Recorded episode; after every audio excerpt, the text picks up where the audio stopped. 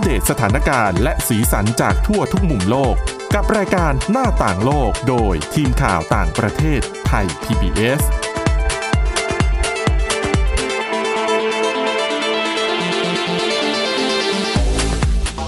สวัสดีค่ะคุณผู้ฟังต้อนรับเข้าสู่รายการหน้าต่างโลกค่ะ วันนี้นะคะเราจะให้ความสำคัญนะคะกับเรื่องของประเทศใกล้ๆบ้านเราเนี่ยแหละ นั่นก็คือเมียนมา นะคะสำหรับวันนี้ค่ะ พบกับคุณชลันทรโยธาสมุทรและดิฉันสวรักษ์จากวิวัฒนากุลค่ะ สวัสดีค่ะ หลังจากที่คุยเรื่องยูเครนกันแบบ โอ้ยาวนานมากเนาะแล้วจก็นทำให้บางทีอาจจะลืมไปว่าเอ้ยข้างๆบ้านเราค่ะเนี่ย ก็มียังคงมีประเด็นปัญหาอยู่ ซึ่งล่าสุดเป็นกรณีของเมียนมาที่จู่ๆก็ก็ไม่จู่ๆหรอก ก็มีที่หลายประเด็นใช่เกิดขึ้นก็เมื่อกลายเป็นมื่อข่าวดังสัปห์ที่ผ่นมาค่ะอืมฮึสถานการณ์ในเมียนมา แม้จะ ข่าวหายไปจากหน้าจอเพราะว่าอาจจะโดนประเด็นอื่น ๆ กลบค่ะแต่ว่าความการใช้ความรุนแรงการปะทะกันเนี่ยยังคงเกิดขึ้นอย่างต่อเนื่องนะคะ เท่าที่ดูข้อมูลล่าสุดเนี่ยจำนวนผู้เสียชีวิต 9,000 กว่าก็เกือบจะถึง 10,000 คนแล้ว แล้วก็ค่ะนี่ยังไม่รวมจำนวนเอ่อกลุ่มที่เห็นต่างจากรัฐบาลแล้วโดนตัดสินประหารชีวิตก็เกือบร้อยคนเลยนะคะค่ะนี่ก็เป็นสถานการณ์ในเมียนมาที่เกิดขึ้นแต่ว่า เมื่อสักวันอังคารที่ผ่านมาสัปดาห์ที่แล้วเนี่ยก็เห็นท่าทีของสหรัฐแอนโทนีบลิงเคนค่ะรัฐมนตรีต่างประเทศของสหรัฐเนี่ยเรียกได้ว่าเป็นครั้งแรกที่สหรัฐออกมาพูดเป็นทางการ แล้วก็เรียกปฏิบัติการต่อชาวโรฮิงญาว่าเป็นการฆ่าล้างเผ่าพันธุ์ หรือว่าจีโนไซด์นะคะค่ะคือเมื่อก่อนเนี้ยสหรัฐไม่เคยเอ่ยคำนี้อืมแม้ว่าจะมีการประนามมีการใช้มาตรการคว่ำบาตรต่าง ๆ เนี่ย แต่ก็จะเรียก แค่ว่า ethnic cleansing หรือว่าค่ะการล้างเผ่าพันธุ์ต่างๆเอ่อความหมายมันต่างกันยังไง ดิฉันก็ได้คุยกับผู้เชี่ยวชาญ มันน่าจะเป็นในเชิงของการตีความทางกฎหมายก็ตาม หรือว่าการนำเรื่องขึ้นไปสู่กฎหมายระหว่างประเทศค่ะหรือว่าการที่สหรัฐจะ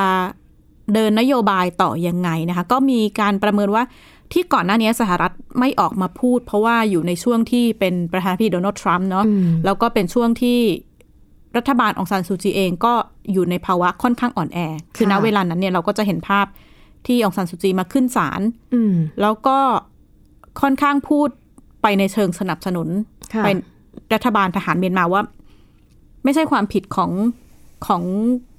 รัฐบาลเมียนมาหรอกอันนี้คนก็จะไม่พอใจกับท่าทีของเธอ ค่ะ ก็มีการประเมินว่าอันหนึ่งที่สหรัฐยังยังไม่ออกมาใช้คำที่ค่อนข้างแรงขนาดนี้ ส่วนหนึ่งก็ เกี่ยวข้องกับความอยู่ในอำนาจของความอ่อนแอต่างๆ ของรัฐบาลอืมพลเรือน แต่ว่าสำหรับกรณีเนี้ยค่ะ รัฐบาลของไบเดนก็ใช้เวลาเกือบหนึ่งปีนะคะ ตั้งแต่ค่ะขึ้นมาดำรงตำแหน่งกว่าที่บริงเคนเองจะออกมาพูด การออกมาพูดเป็นเกิดขึ้นขณะที่เขาไปเยี่ยมชมพิพิธภัณฑ์ อนุสรณ์การฆ่าล้างเผ่าพันธุ์ที่กรุงวอชิงตันดีซีนะคะ แล้วก็ออกมาระบุว่าค่ะ เนี่ยแหละเป็นปฏิบัติการฆ่าล้างเผ่าพันธุ์ แล้วก็ออกมาอ้างถึงข้อมูลนะคะที่เขาระบุว่าข้อมูลที่เขาได้เนี่ยก็เป็นข้อมูลที่จากหน่วยงาน สิทธิมนุษยชนต่างๆ Fortify Right แล้วก็หน่วยงานด้าน NGO ของสหรัฐที่ติดตามเรื่องนี้ จริง ๆ ไม่ใช่ข้อมูลใหม่นะคะ ข้อมูลนี้เป็นรายงานค่ะปี 2017อืมแล้วก็เคยเปิดเผยและในช่วงของรัฐบาลโดนัลด์ทรัมป์ก็มีข้อมูลว่าจากการ ติดตามสัมภาษณ์ชาวโรฮิงญามากกว่า 1,000 คนเนี่ยแล้วก็มีการให้ข้อมูล ว่า 3 ใน 4 ของผู้ที่ให้ข้อมูล ได้เห็นได้เห็นกับตาเลยว่าค่ะกองทัพเมียนมาสังหารคนอืมก็คือสามในสี่ของ1,000นะคะค่ะกว่าครึ่งเนี่ยก็พบเห็นการกระทำความรุนแรงทางเพศอืมแล้วก็หนึ่งในห้าเห็นการสังหารหรือว่าทำร้ายคนจำนวนมากกว่า100คนในคราวเดียวกันค่ะอันนี้ก็เป็นข้อมูลที่แอนโทนีบลิงเคนนำมาใช้ เพื่อออกมาเรียกแล้วก็ประนามท่าทีของกองทัพเมียนมาว่า เป็นการฆ่าล้างเผ่าพันธุ์ชาวโรฮิงญานะคะค่ะ อย่างที่ได้กล่าวว่าสื่อสหรัฐก็ก็ประเมินว่าเอ๊ะทำไมก่อนหน้านี้ ไม่เคยเรียกแล้วก็ออกมาเรียกก็คิดว่าอืมน่าจะเป็นส่วนหนึ่งของการ มองอนาคตว่าสหรัฐน่าจะมีนโยบายอื่น ๆ อีกไหมเพราะว่าอันนี้ก็เป็นเสียงสะท้อนจากนักวิชาการ อิมเทียสอาเมดเป็นผอศูนย์การศึกษาฆ่าล้างเผ่าพันธุ์ที่บังคลาเทศอะนะคะค่ะก็บอกว่า ก็ดีใจแล้วก็เสียงสะท้อนชาวโรฮิงญาอืมในบังกลาเทศก็บอกว่า ดีใจที่สหรัฐออกมาประณามท่าทีของกองทัพเมียนมา แต่ว่าก็ตั้งคำถามว่าอืมประณามอย่างเดียวไหมต่อไปจะมีนโยบายอะไรให้ความช่วยเหลืออะไรไหมรวมถึงผลกระทบที่เกิดขึ้นผู้ลี้ภัยที่เกิดขึ้นจำนวนมากค่ะที่ขณะนี้ก็คงอยู่ที่บางคลาเทศนะคะ นี่ก็เป็นอีกหนึ่งคำถามที่จะค่ะถามถึง ท่าทีของสหรัฐหลังการออกมา เรียกอ่าเหตุการณ์ที่เกิดขึ้นใช่ค่ะซึ่ใช่งค่ะบังกลาเทศนี่จริงๆดิฉันว่าเขามีสิทธิ์พูดได้เต็มที่เลยนะค่ะเพราะว่ารับผู้อพยพโรฮิงญาเป็นล้านคนที่ใช่บังกลาเทศนั้นดูแลอยู่ ดังนั้นถ้าสหรัฐจะออกไหนๆจะออกมาประนามแล้วเนี่ย เรื่องความช่วยเหลือที่เป็นรูปธรรม ในส่วนของผู้อพยพที่บังกลาเทศต้องรับภาระอยู่ตรงเนี้ยจะจะช่วยเหลือดูแลกันได้อย่างไรบ้างค่ะหรือทำให้สถานการณ์ในเมียนมาสงบ คนเหล่านี้จะได้กลับไปบ้านของเขาได้ค่ะ เนาะช่วงเวลาเดียวกันเนี่ยก็มีอีกรายงานออกมาค่ะใกล้ๆกันนะคะ น่าสนใจเป็นรายงานของ global witness อืมถ้าหลาย ๆ คนจำได้ว่าในช่วงสถานการณ์โรฮิงญาเนี่ย Facebook ถูกตั้งคำถามมากในเรื่องของใช่ปล่อยให้เกิด hate speech ต่อชาวค่ะโรฮิงญาที่เกิดขึ้นอย่างมากใน โดยเฉพาะการใช้ภาษาเมียนมาณตอนนั้นนะคะก็จะอืมถ้าใคร ๆ ตามก็จะเห็นแบบโพสต์ ที่สร้างความเกลียดชังต่างใช่ๆรวมไปถึงขู่ฆ่าต่าง ๆ เนี่ยค่ะ เต็มไปหมดถ้าไป search ภาษาเมียนมาอืมแล้วตอนนั้นเนี่ย Facebook ก็ออกมาขอโทษแล้วก็ออกมาบอกว่าเออยอมรับผิดว่าแพลตฟอร์มของเขาเนี่ยไม่สามารถควบคุมได้โดยค่ะให้เหตุผลว่า ไม่มีเจ้าหน้าที่ที่ใช้ภาษาเมียนมานู่นนนนี้นี่ก็ผ่านมา 4 ปีนะคะ ล่าสุดหน่วยงานของ global witness ก็ไปทดลองค่ะโดยลองซื้อ advertisement ซื้อโฆษณาในอืม Facebook อืม8ชิ้น แล้วก็เป็นเนื้อหาที่ สร้างเฮสปีดภาพอืมที่อืมสร้างความเกลียดค่ะชังต่อชาวโรฮิงญา แล้วก็ไปทดลองสรุปว่า Facebook Detect ไม่ได้ แต่ว่าเขาเขาเขาก็เคลมว่ายังไม่ได้เปิดเผยแพร่ เขาดึงลงก่อน ยังไม่ได้เผยแพร่แต่ว่า ได้ข้อสรุปว่าทั้ง 8 ชิ้นเนี่ยผ่านหมดเลย Facebook อ่าไม่มีการมาตรการ Detect อะไรทั้งสิ้น เพราะฉะนั้นค่ะก็ตั้งคำถามว่า เอ๊ะสิ่งที่ Facebook เคยให้สัญญาไว้ว่าจะแก้ปัญหาเรื่อง hate speech ค่ะทำไมยังเกิดขึ้นอืมนี่ก็เป็นความเคลื่อนไหวต่อประเด็น ชาวโรฮิงญาที่เกิดขึ้นนะคะ ขนาดที่ประเด็นเนี้ยรัฐเอ่อ NUG National Unity Government รัฐบาลเงาของเมียนมาก็ออกค่ะมา เห็นด้วยกับสิ่งที่บลิงเคนออกมาพูดนะคะอืมแต่อีกด้านเนี่ย เราก็เห็นการเคลื่อนไหวต่อกรณีผู้ประท้วงแล้วก็รัฐบาลทหารเมียนมา เพราะว่าสัปดาห์ที่แล้วยี่ยี่สิบเอ็ดยี่สิบสองยี่สิบสามอืมสามวันเห็นการเดินทางของ ปรักสุคนรัฐมนตรีต่างประเทศกัมพูชานะคะอ่าเดินซึ่งทาปีงนี้เขาเป็นประธานอาเซียนไงค่ะค่ะ นี่ก็เป็นทริปแรกที่เขาในฐานะอืมผู้แทนพิเศษอาเซียนเนี่ยค่ะได้เดินทางไปเมียนมานะคะ แต่อาจจะเรียกได้ว่าเป็นทริปที่ไม่ค่อยประสบความสำเร็จค่ะเท่าไหร่นัก เพราะว่าก่อนเดินทางเนี่ยก็มีการวางแผนค่อนข้าง ชัดเจนว่าอยากจะพบอยากจะพูดคุยกับทุกภาคส่วนทุก ค่ะทุกคนที่เกี่ยวข้องกับสถานการณ์ก็อความขัดแย้งทั้ฝ่ายรัฐบาลในทเมียนหามารทั้งฝ่ายต่อต้านรัฐบาลค่ะฝ่ายรัฐบาลเงา แต่สุดท้ายก็คือก็เดากันได้ไม่ได้ไม่เอ่อเดากันได้ไม่ยากอยู่แล้ว ก็ไม่ได้พบนะคะ เพราะว่าค่ะโดนเบรกตั้งแต่หนึ่งเดือนก่อนที่จะไปอืมที่ปรักสุคนเนี่ยขอขอพบองซานซูจี แล้วก็ค่ะผู้แทนของ NUG ต่างอืมๆเอ่อรัฐบาลทหารเมียนมาก็เบรกตั้งแต่แรกแล้วค่ะว่า จะไม่ให้พบโดยอ้างว่า กลุ่มคนของพรรค NUG เนี่ยอืมกองทัพเมียนมาเรียกว่าเป็นเทอร์ริสเป็นผู้ก่อการร้ายค่ะองซานซูจีเองอยู่ในถูกจับกุมคุมขังอยู่ในขั้นตอนการพิจารณาพิจารณาคดีค่ะก็เป็นข้ออ้างที่ไม่ให้พบหรือว่าไม่ให้ไม่ให้การเจรจาเกิดขึ้นนะคะค่ะซึ่งก็น่าสนใจว่าสามวันเนี่ยเขาไปทำอะไรบ้างนะคะ วันแรกที่เดินทางไปถึงเนี่ยก็ ได้พูดคุยได้เจอกับมินอองหลายค่ะผู้นำรัฐประหารเมียนมา ก็มีรายงานว่าทั้งสองคนเนี่ยคุยกันเรื่องฉันทามติ 5 ข้อของอาเซียนค่ะที่สัญญากันไว้เมื่อตั้งแต่เมษาปีที่ปีแล้วที่แล้วนะคะอืมหลักๆก็เป็นเรื่องของการหยุดยิงค่ะการให้มีการคุยกันทุกภาคส่วน การค่ะเดินหน้าสู่สันติต่างๆ เนี่ยอืมแล้วก็มีเสียงสะท้อนจากพลเอกอาวุโสมีนอองหลายว่าเหตุผลที่เพราะว่าตอนนี้ห้าข้อ เท่าที่ดูก็ยังไม่มีอะไรคืบหน้าทั้งสิ้นนะคะค่ะมีนองหลายก็ให้เหตุผลว่าที่ยังไม่ดำเนินการตามฉันทามติอาเซียนได้เนี่ย เพราะว่าเมียนมาอยู่ในภาวะโกลาหล ไร้ขื่อแปรก็เลยยังค่ะเดินหน้าห้าข้อไม่ได้อืมขณะเดียวกันก็เหตุผลคล้าย ๆ กันก็มาจากวันนาหมองลวินรัฐมนตรีต่างประเทศ ในรัฐบาลทหารเมียนมานะคะ ก็ออกมาบอกว่า การเดินหน้าฉันทามติห้าข้อของเมียนมาเนี่ย จะเกิดขึ้นก็ต่อเมื่ออยู่ภายใต้การกำหนดของเมียนมาเท่านั้นอืมก็เรียกได้ว่าเป็นการ ไม่สนใจใครปิดว่าประงั้นตูนะนะคะ ก็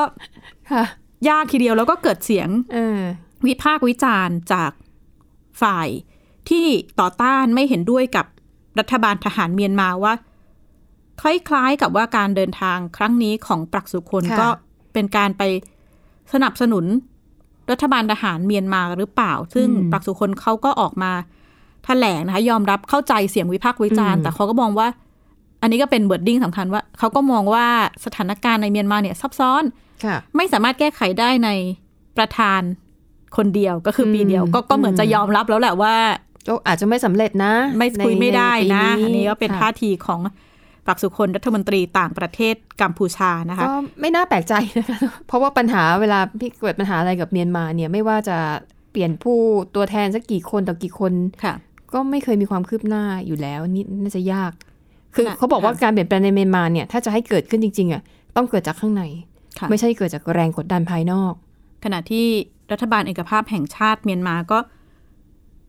รับรู้นะคะแถลงรับรู้การเดินทางเยือนของปรักสุคนแต่ว่าค่ะยังยืนยันข้อเสนอว่าทาง NUG เองเนี่ย พร้อมที่จะพบกับผู้แทนพิเศษอาเซียนยังไงค่ะก็ได้ แล้วก็จำระบุว่าจำเป็นอย่างยิ่งที่อืมอาเซียนต้องคุยกับองซานซูจี แล้วก็ค่ะฝั่งที่ อยู่ตรงข้ามกับรัฐบาลทหารเมียนมาค่ะนะคะ ทีนี้ท่ามกลางการเยือนของปรักสุคนเนี่ย เราก็เห็นการประทะก็ยังคงเกิดขึ้น มีการเริ่มใช้อาวุธหนักมากขึ้นโดย มีนักวิเคราะห์เขาก็ประเมินว่าสถานการณ์ค่อนข้างน่าเป็นห่วง เพราะว่าตอนนี้เริ่มเห็นการใช้ เครื่องบินขับไล่ของรัสเซียนะคะค่ะได้ไปติดตามแล้วก็เครื่องบินเออเอ่อมีเฮลิคอปเตอร์ มีการใช้ปืนใหญ่อืมยิงถล่มพื้นที่ทางตะวันออกของเมียนมา โดยเฉพาะพื้นที่รัฐกะยาแล้วก็ โดยสื่อของกองทัพเมียนมาเองเนี่ยก็ออกมาระบุว่าการปฏิบัติการดังกล่าวค่ะมีเพื่อเพื่อกำจัดกลุ่มที่กองทัพระบุว่าเป็นกลุ่มก่อการร้ายอืมนักวิเคราะห์ก็มองว่าจริง ๆ ก็แสดงให้เห็นว่ารัฐบาลทหารเมียนมาอาจจะไม่ได้มองกลุ่มเห็นต่างเป็นชาวค่ะ เป็นเป็นกลุ่มเดียวกันกับเขาและมองอืมเป็นลักษณะ กลุ่มก่อการร้าย กลุ่มที่จะสร้างความเดือดร้อนแล้วก็อืมท่าทีทางออกก็คือกำจัดซะกำจัดซะนี่ก็เป็นมุมมองท่าทีของสถานการณ์ที่เกิดขึ้น แต่ว่าดิฉันก็ได้พูดคุยนะคะ ซึ่งค่ะนักวิเคราะห์หลาย ๆ คนก็เกิดคำถามเดียวกันว่า เอ๊ะ แล้วท่าทีอาเซียนเวย์ รูปแบบอาเซียน หรือการเดินด้วยแนวทางฉันทามติที่ทุกคนจะต้องเห็นด้วยตรงกันค่ะกับท่ามกลางสถานการณ์ความขัดแย้งไม่ว่าจะเป็นเรื่องเมียนมาเองก็ตามอืมหรือว่าไกลกว่าหน่อยเรื่องยูเครนค่ะแบบนี้อาเซียนยังคงเดินต่อได้หรือเปล่าแล้วควรจะมีการเปลี่ยนรูปแบบอืมการตัดสินใจยังไงหรือไม่ ก็ได้คุยกับรองศาสตราจารย์นฤมลทัพจุมพล รองผู้อำนวยการสถาบันเอเชียศึกษาฝ่ายวิจัย จุฬาลงกรณ์มหาวิทยาลัยค่ะ แม้กระทั่งนอกเหนือจากการไปพบเนี่ยประเด็นเรื่องการเมืองแล้วเนี่ย อาเซียนบรรลุอะไรได้บ้าง เช่นหนึ่งในฉันทามติอีกหนึ่งข้อก็คือเรื่องการหยุดยิงใช่ไหมคะ เรื่องการใช้ความรุนแรง ก็ดูเหมือนก็จะไม่ได้เหมือนกัน ก็คือก็ไม่ได้อะไรได้พบตัวแทน แล้วก็แล้วก็ได้รับคำตอบจากเขาว่านี่เป็นสถานการณ์หรือกิจการภายในประเทศเขาอะไรเงี้ย อันนี้มันก็เลยเป็นข้อที่เราคิดว่าเราควรจะต้องแบบกลับมาตั้งคำถามกับบทบาทของอาเซียน แล้วอาเซียนควรจะต้อง จัดการไหมยกตัวอย่างเช่นเอ่อจะใช้การลงคะแนนเสียงข้างมากไหม เพราะว่าที่ผ่านมาอาเซียนใช้วิธีการมีฉันทามติใช่ไหมคะ ในการที่จะมีแถลงการอะไรออกมา ดังนั้นเนี่ยอาเซียนก็เลยยังไม่มีฉันทามติอะไร อาจจะเรียกได้ว่าฉันทามติห้าข้อเนี้ยเป็นข้อที่ก้าวหน้าที่สุดตั้งแต่มีการตั้งอาเซียนมาต่อประเด็นเรื่องพม่า นะคะ แต่ว่าจนถึงบัดเนี้ยฉันทามติห้าข้อนั้นก็ไม่ได้รับการผลักดัน หรือว่าไม่ได้รับการตอบสนอง จากภาคีสมาชิก ซึ่งก็คือประเทศเมียนมา ผู้เชี่ยวชาญก็ระบุนะคะว่า อาเซียนอาจจะต้องคิดหนักและเรื่องที่เข้าไม่ไม่เข้าไปยุ่งเรื่องภายในประเทศค่ะเพราะว่าใช่ท้ายที่สุดเหตุการณ์เหล่านี้มันไม่ใช่เรื่องภายในประเทศ เพราะว่ามันเกิดมันกระทบเหตุการณ์คนอพยพผู้ลี้ภัยค่ะก็จะเยอะขึ้นเรื่อยๆ ไทยเองเนี่ยแหละอยู่ใกล้ ๆ ก็จะได้รับผลกระทบ เพราะฉะนั้น น่าจะต้องมีอืมวิธีหรือว่าการแก้ปัญหาในค่ะเชิงของอาเซียนที่เปลี่ยนไปค่ะหรือไม่นะคะนี่ก็คือเขาเห็นกันมาแล้วเนาะว่าวิธีเดิมๆที่ใช้อยู่อะเป็นหลายสิบปีนี่มันไม่ได้ช่วยให้การแก้ปัญหามันเป็นรูปธรรมขึ้นมาเลย อาจจะต้องค่ะถึงเวลาแล้วต้องทบทวนค่ะแนวทางการลงมติอะไรของอาเซียนสมัยนะคะ ทีนี้อีกเรื่องที่อืม